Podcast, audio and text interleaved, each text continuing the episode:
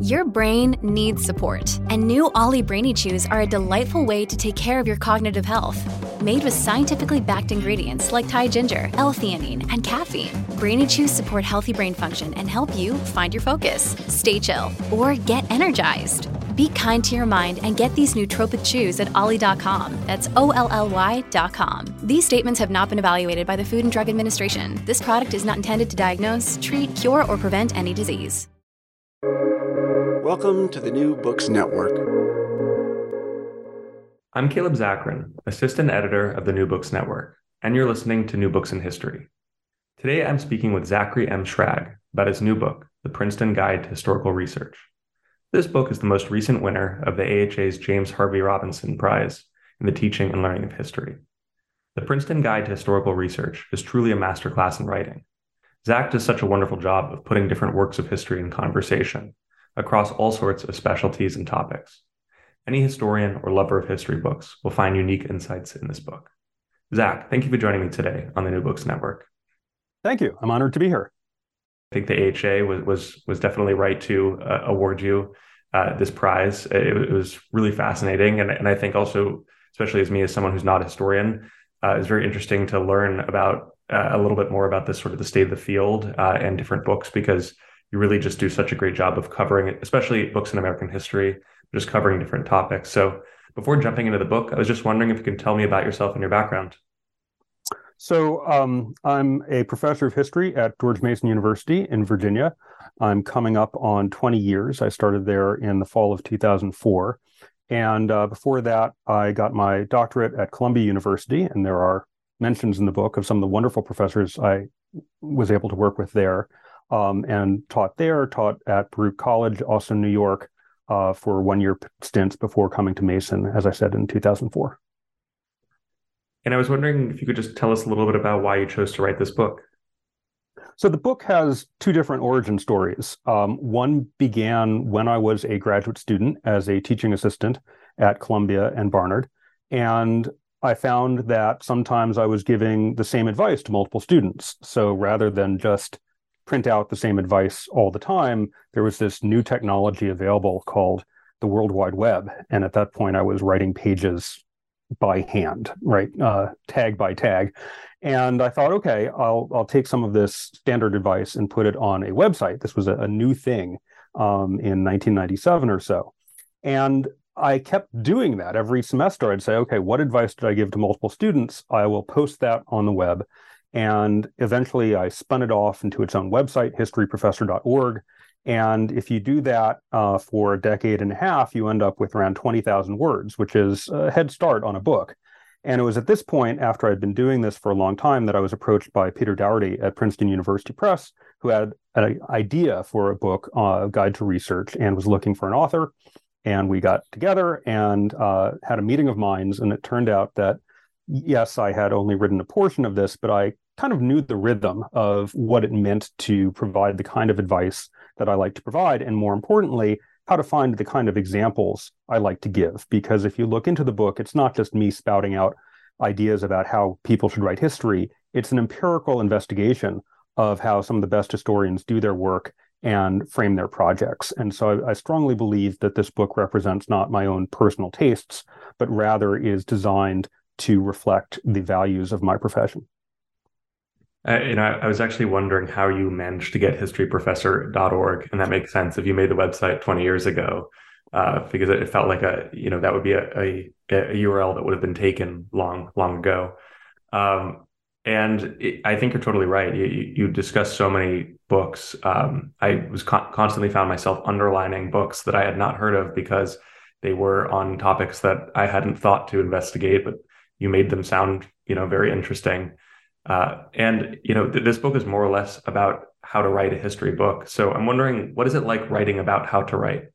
So i, I would have a hard time imagining doing this had i not had the classroom experience because as i said i began the project not knowing i was writing a book rather writing advice for students. And i've had the opportunity over the decades to teach everyone from first year undergraduates who are in the 100 level course and not really sure why they are there to doctoral students working on dissertations um, of course you know editing peer reviewing other kinds of works where i'm even helping established scholars do their work and everything in between. I've had the chance to teach the methods classes uh, to the undergraduate history majors, to our master's students. And so, in that sense, I had my imagined reader right in front of me. And I could think, what would a student need to know about outlining? What would a student need to know about character development? What would a student need to know for their first step into the archives? Because I've met those students, I know them well. As you discuss in the book, there obviously is not one clear cut definition of history. But if you could offer to our listeners, uh, how would you define history? Yeah, so a lot of the book, I'm again trying to reflect what historians agree about. Uh, agree about, but uh, there are a few cases where I let myself put my own stamp on it, and the definition of history is one of them. Where my preferred definition is that history is the study of people and the choices they made. So that differentiates it from other investigations of the past. Uh, archaeology, for example, where you're looking at objects and maybe talking a bit about why people decided to make or preserve or trade those objects. But the fundamentals, as I understand it, of archaeology are to document the objects. It's different from, say, paleontology, where you might be talking about extinct animals.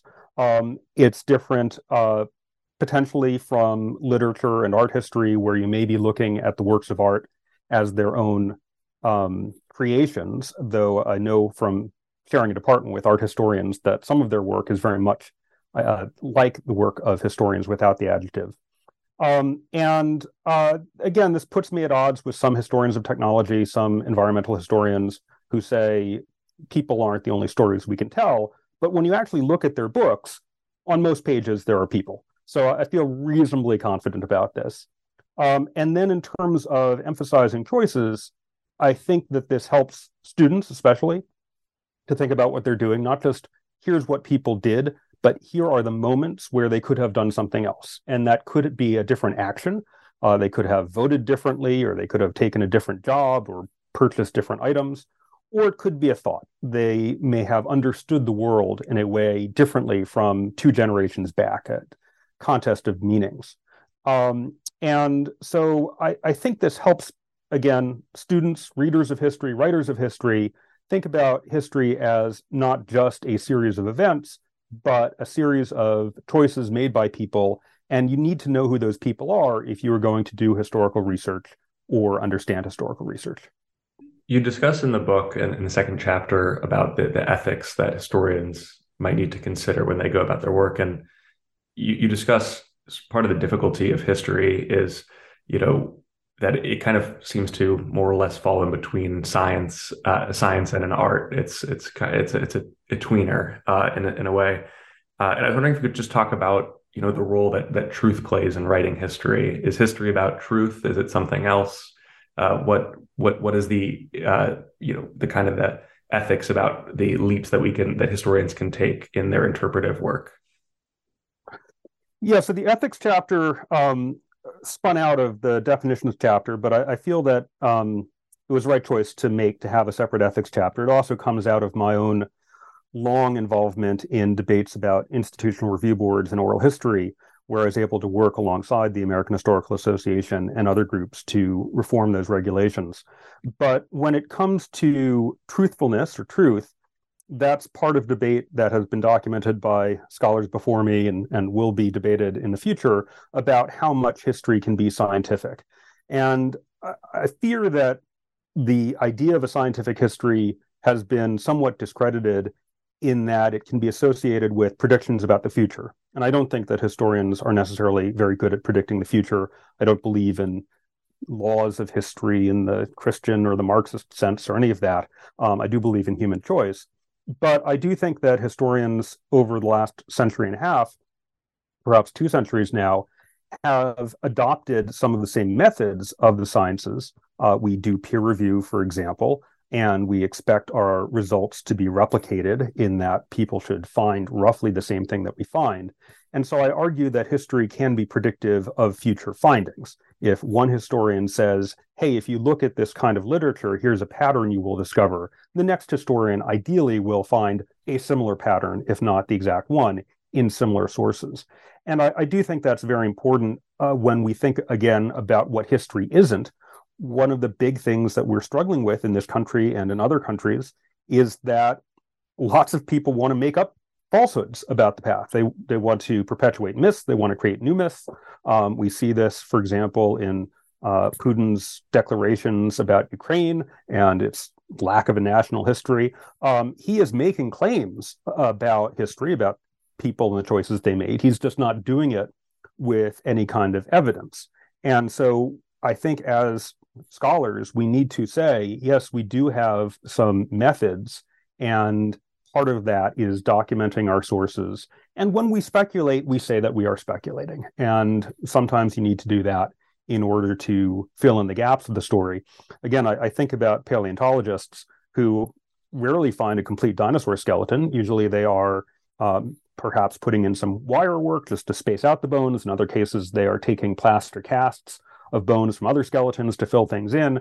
Ideally, the viewer has some idea of what is the actual fossil and what is speculation on the exhibitor's part. The, the next thing that you talk about is how to ask questions. And I, I thought that this was a really interesting uh, interesting section, especially because you know my my job as an interviewer is to ask questions. So it's always interesting to read about how to ask good questions, um, and it definitely helps me. Uh, you know, like like you have the example of you know why is it that we have salt? I don't know if this is your example or someone else's, but you know why is it on the American table, you know, food table? Why is it that we have salt and pepper? Why not cinnamon or cardamom or something else? And I was like, that's a great question. I don't know don't know the answer to that, but there's definitely a historical answer there. So, you know, how should historians ask good questions? So, um, I like the question why.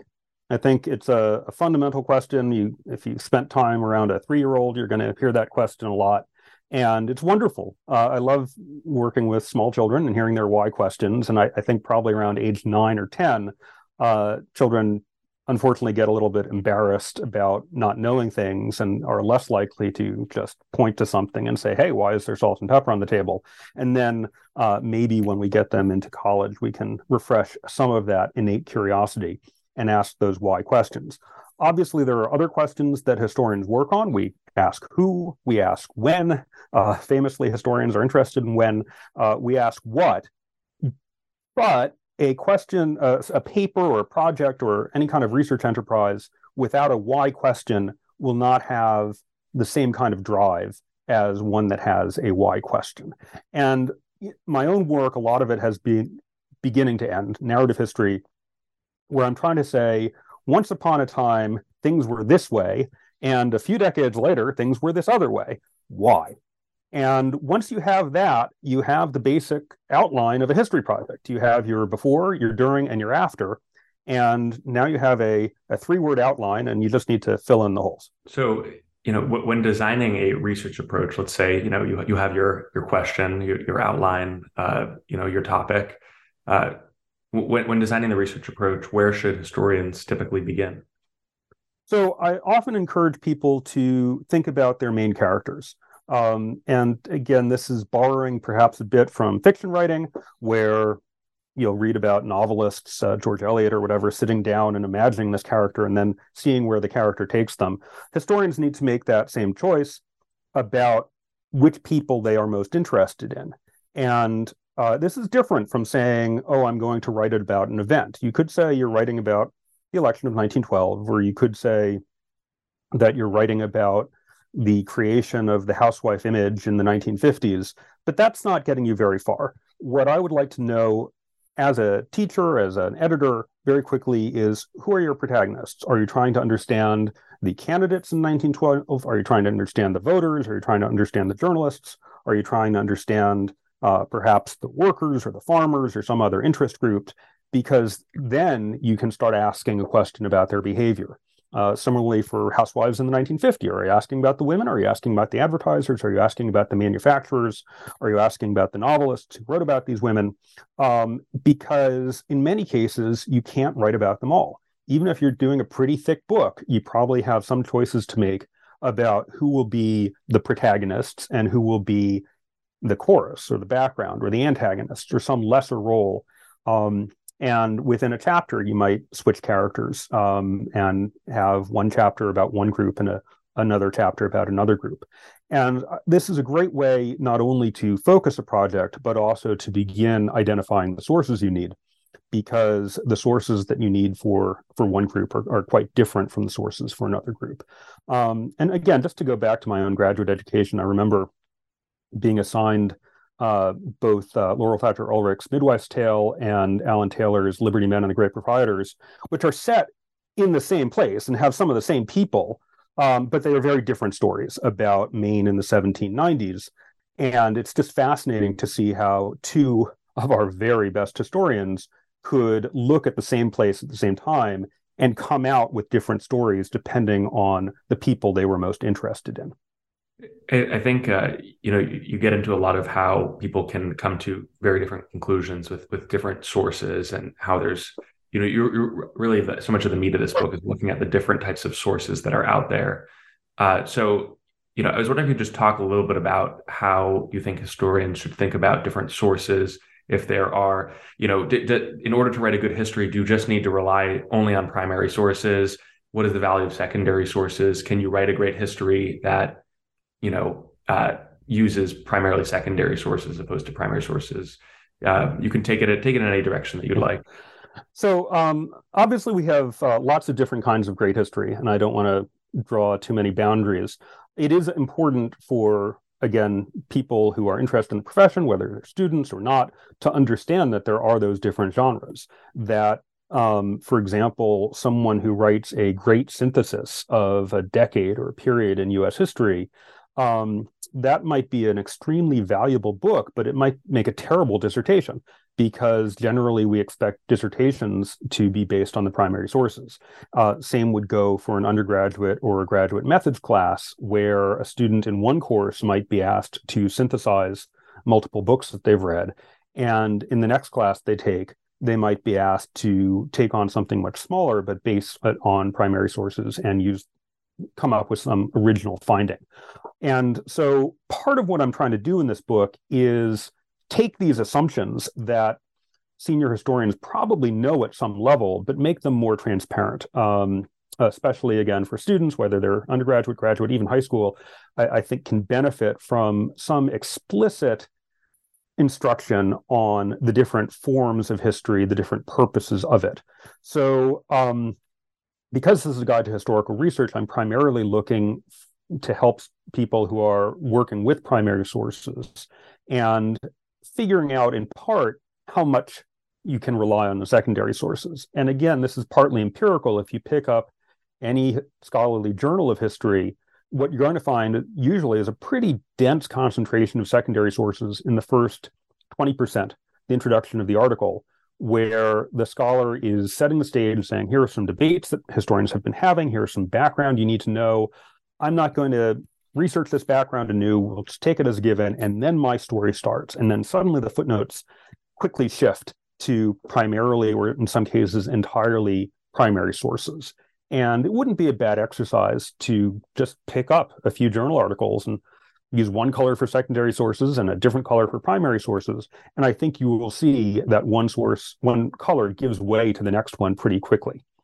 The other point that I like to emphasize in that chapter is the idea of a set of sources or a source pool is a term that I've heard where very often a paper or a chapter or an article will rely on just one or two kinds of sources. It might be one archival collection, it might be a run of periodical literature, it might be congressional hearings, but the historian has chosen a route into the forest and they are going to stick to that route and a different historian would take a different route and come up with different things. But we do have finite lives. Uh, historical research is pretty time uh, intensive.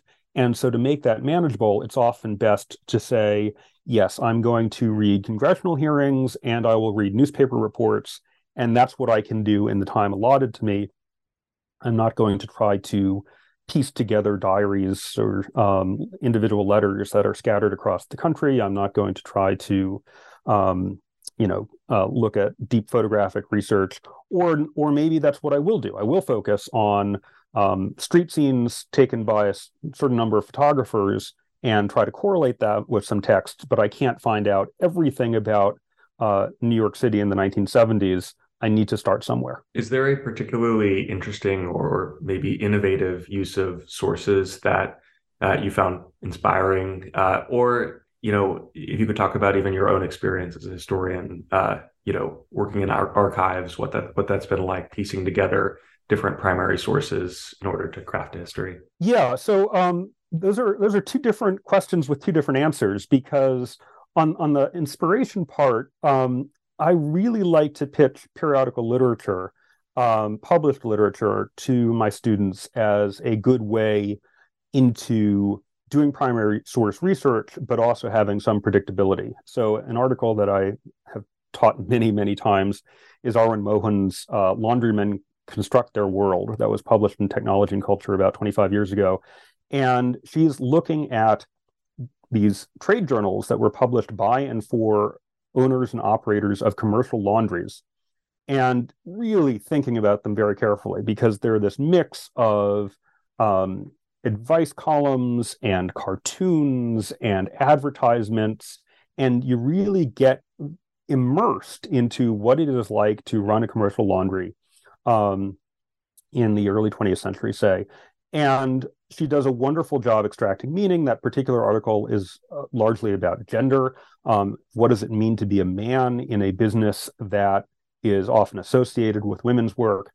Um, but you can apply her basic approach to all kinds of different periodical literatures. And there are so many magazines out there, increasing numbers of them digitized, uh, some by the commercial firms, some by Google, some by Library of Congress, some by HathiTrust. And so it's really great to see that. Um, that said, if you pick up again most history journals, it's amazing how many of the articles in there dip at least somewhat into archival manuscripts um, because that is the signature methodology of our profession. We do value that archival work. And, you know, there too, um, I love thinking of different archival collections as giving different perspectives. Sometimes it can be the perspective of the person who collected it. Um, if you are working, oh, with a congressman's papers, maybe you're writing about that congressman. Or maybe you're interested in the people who wrote to that congressman, the constituents, and that will give you a different story from the same archive. And so, um, you know, historians have done fantastic work uh, with all kinds of police records, uh, occasionally writing about police, but very often um, writing about people who were interacting with the police, often involuntarily, and um, pulling those stories out. Um, and so uh, I, do think it's important to understand that the creator of a text, whether it's a published or an archival source, may or may not be the protagonist of the story that you tell with that text. And do you want to maybe say something about the reason I asked the, this the question that way of either someone else's example or of your own? because sometimes people don't like to talk about their own, or sometimes people, if, an, if a good example springs to mind, but you know, um, I was wondering if you could just talk a little bit about your own experience working in in an archive. I know it's a little far flung.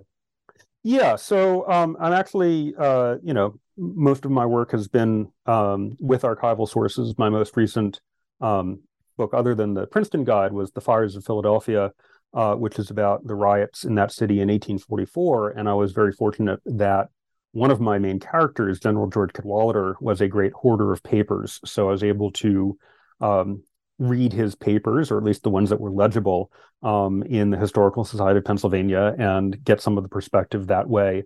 Um, one of his subordinate officers, Augustus Pleasonton, kept a diary that is just so catty. It is it is the most wonderful document, and he also had this beautiful handwriting. So um, he, he, came out pretty well in the book. Um, it's hard not to be grateful to someone who keeps a, a detailed and uh, legible diary, um, even though uh, some of his actions were a bit questionable. I think he, had a bit of a taste for blood, but um, and and it is true. It's it's just hard to have anything quite that exciting as holding an original document that was created by someone whose life fascinates you. So um, archival research is a joy.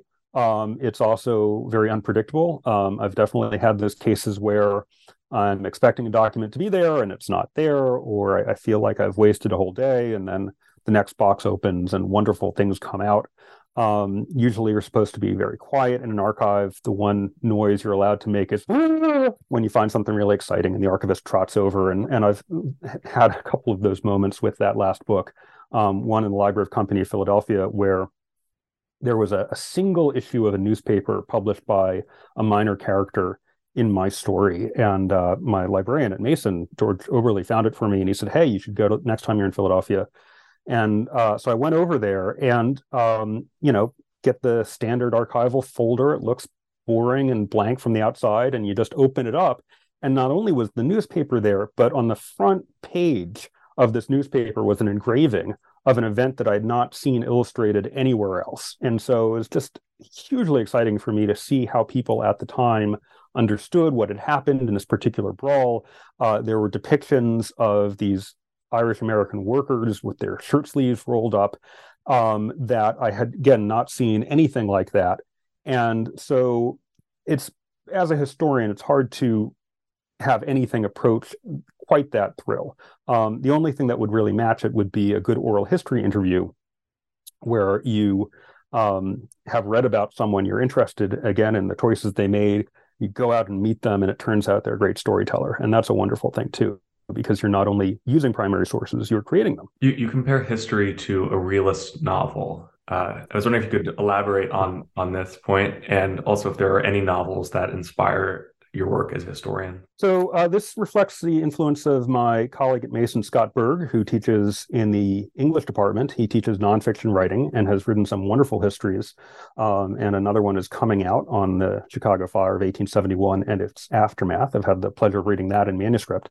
Um, but um, I, for many years, wanted to study under Scott Berg. I, I said, I really like your work. When are you going to teach a class that I can take about how to write history? And he kind of put me off, put me off and finally said, fine, uh, we'll, we'll co-teach it. And he said, okay, we'll do that. So I got to co-teach a course with Scott and um, he's trained as a journalist as well as an architect, fascinating guy. But he, um, you know, put me onto some of the foundational texts of nonfiction writing, including the new journalists of the 1960s and 1970s. And I think Tom Wolfe in particular um, has this essay about the techniques of the new journalism the the nonfiction novel. I think might, that might be a Truman Capote term. But anyway, the idea is there are a few things that you really need to do to make history read like a novel, and uh, those include attention to setting. Those include dialogue. Uh, one of the less obvious ones I thought was status details, where you're introducing a character and you are describing what they're wearing or what kind of car they drive or what kind of car they want to drive.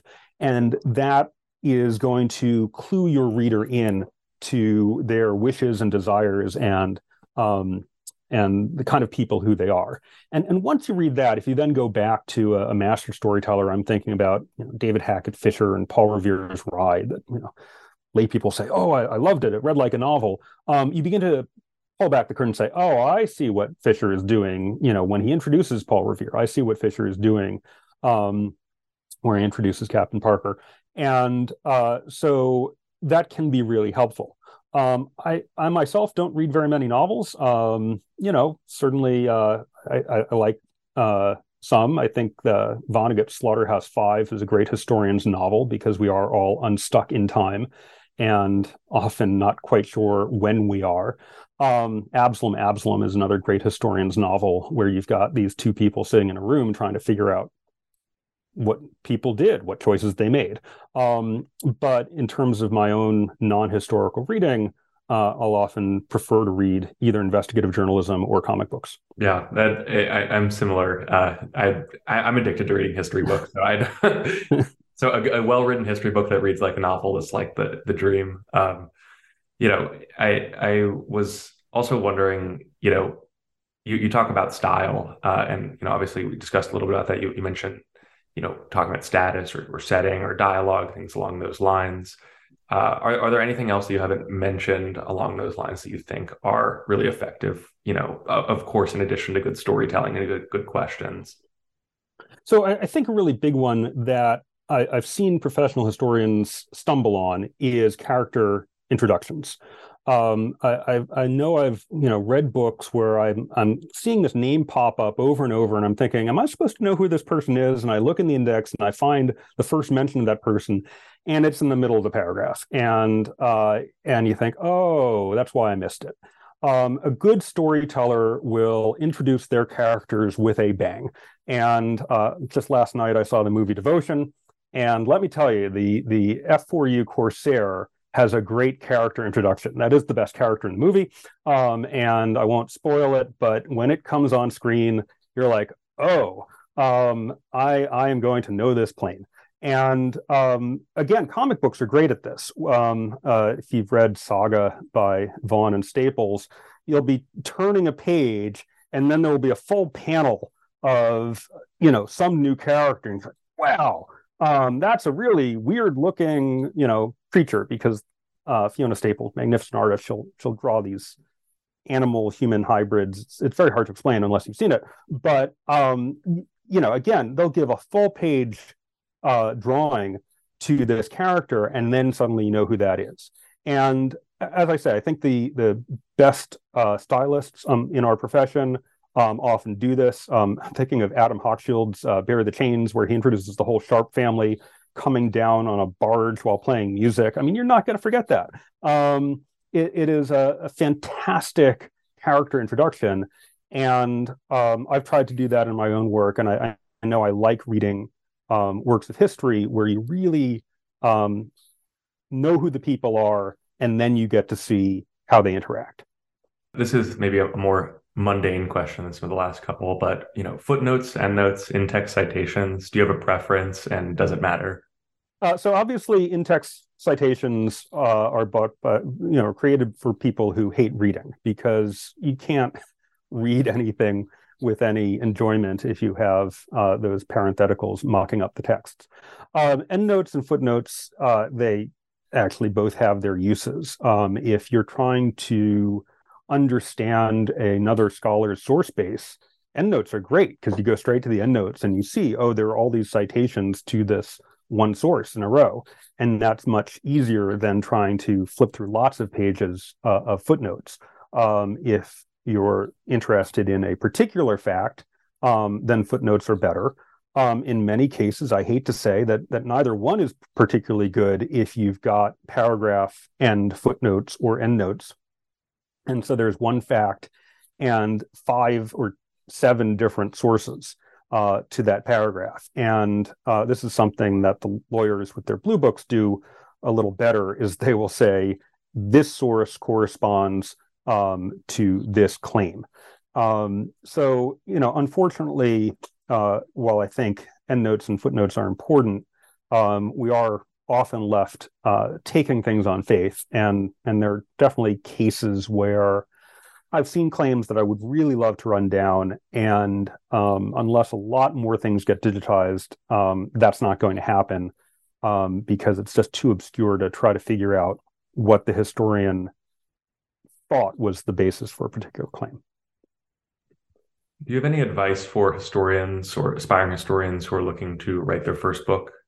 Uh, I would say copy. Um, you that you know you don't want to copy anyone else's words or necessarily ideas, but you can absolutely copy their format. Uh, so my first book was a history of the Washington Metro. It's also a kind of biography of Washington D.C. There are many uh, many community studies out there, and they have certain rules. And one of the rules you can find again is this before and after, where um, it can be helpful to before you start changing your city to try to find a kind of fixed point with which to begin. Uh, I think you can trace this back to Gibbon, uh, at the very least. Um, if you're going to have Rome decline and fall, it's nice to have a starting point, and he has Rome in the age of the Antonines or something as his whole first section. Uh, you'll find it in Handlin's Boston's Immigrants. You know, what was Boston like before the Irish came? Uh, I particularly was looking at Sugrue, Origin of the Urban Crisis, where the first chapter is Detroit in fairly good condition, and then it can all go downhill from there. Um, and so for my first chapter, I wanted nothing to happen. I wanted to give you a tour of Washington in 1955 that also tied into a kind of tour of transportation policy in 1955. So not at all original, but you don't have to be original to be effective. In many cases, understanding the conventions is a good way to begin. Let's say someone has written a book and they're looking to get it published, or maybe they've just recently got it published and they want to go out and share their work with other historians and compare notes. Uh, is there any advice that you would give to people just looking to, you know, interact with other historians and get their ideas out there and improve their work for the next time around? Yeah, well, this is a, a moving target, of course. Um, we are in the midst of what may be the collapse of Twitter, which um, I have mixed feelings about. Uh, certainly, Twitter was extremely helpful in writing the Princeton Guide. I was uh, quoting some tweets, but also in many cases seeing what books people recommended, uh, what books they loved, and saying, okay, I will go read that book and see if I love it as much. Um, so now we've got um, people trying to rethink um, how this will work, whether it's on Mastodon or, or some other platform. Um, conferences too, um, I think are in flux as a result of the pandemic. I'm looking forward to going to the American Historical Association conference in Philadelphia, but we've also had experiments with online conferencing, and uh, I don't think anyone claims to know how that is going to look in the future. Um, and you know the same thing goes with other forms of media. Um, so you know, unfortunately, newspapers are reviewing many fewer books than they used to, um, and so we depend on people like you to pick up some of that slack. And I'm very grateful for the work you've done. Um, but it is a it is a moving target. Um, and as with creating a book, I, I think often the question is how can I copy what I like? So you know when I uh, see projects that are like mine. I'll read those acknowledgments. I'll say, here's where someone presented their work. Here's the grants that they applied for and won. And in many cases, um, I think historians are pretty generous with their time, especially if you begin your conversation or email with the words, I loved your book.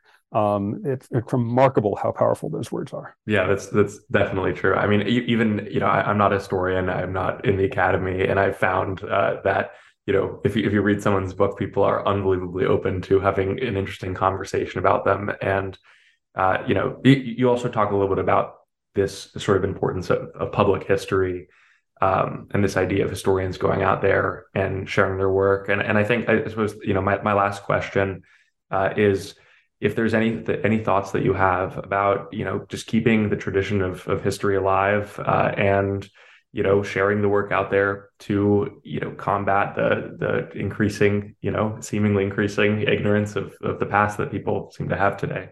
Well as your listeners may have gathered um, i am much more of a lumper than a splitter. I, I, do see continuities between the works of the you know old white men like gibbon and some of the very most experimental work going on right now in that people are looking for a through line. I see continuities between the works of more narrative popular writers like Adam Hochschild to again uh, scholars writing their dissertations, and I see continuities between written works and other kinds of media, uh, whether it's graphic histories or museum exhibits or documentaries or historical sites. Um, I once was consulted on an exhibit. It, it didn't actually end up happening, but um, I was walked through an exhibit space and was told, okay, here are the rooms we have, and we're going to have to tell a story in each one. And I thought, oh, that's just like chapters in a book. Um, and now that I, when I go to museum exhibits, I say, oh, I understand what's going on. This room has a thesis statement, and then the artifacts are going to make up the evidence for that. So, you know, I do hope that we can appreciate those continuities and not do too much policing of boundaries because um, as uh, the profession faces tremendous challenges in terms of student enrollments and employment and all the rest, we're going to need to work together rather than trying to uh, work against each other. Yeah, I think that's a that's a great message, uh, and I'm sure you know one that that almost every single listener, maybe except for except for the haters, uh, will will agree with. Uh, well, Zach, thank you so much for being a guest on the New Books Network. Um, the the book is the Princeton Guide to Historical Research, and uh, I mentioned at the beginning, uh, but this is we're, we're doing a, a, series of some of the winners of the AHA book prizes, and uh, Zach was was the winner of the James Harvey Robinson Prize in the Teaching and Learning of History, uh, and definitely well deserved. Thank you so much. It's been a delight.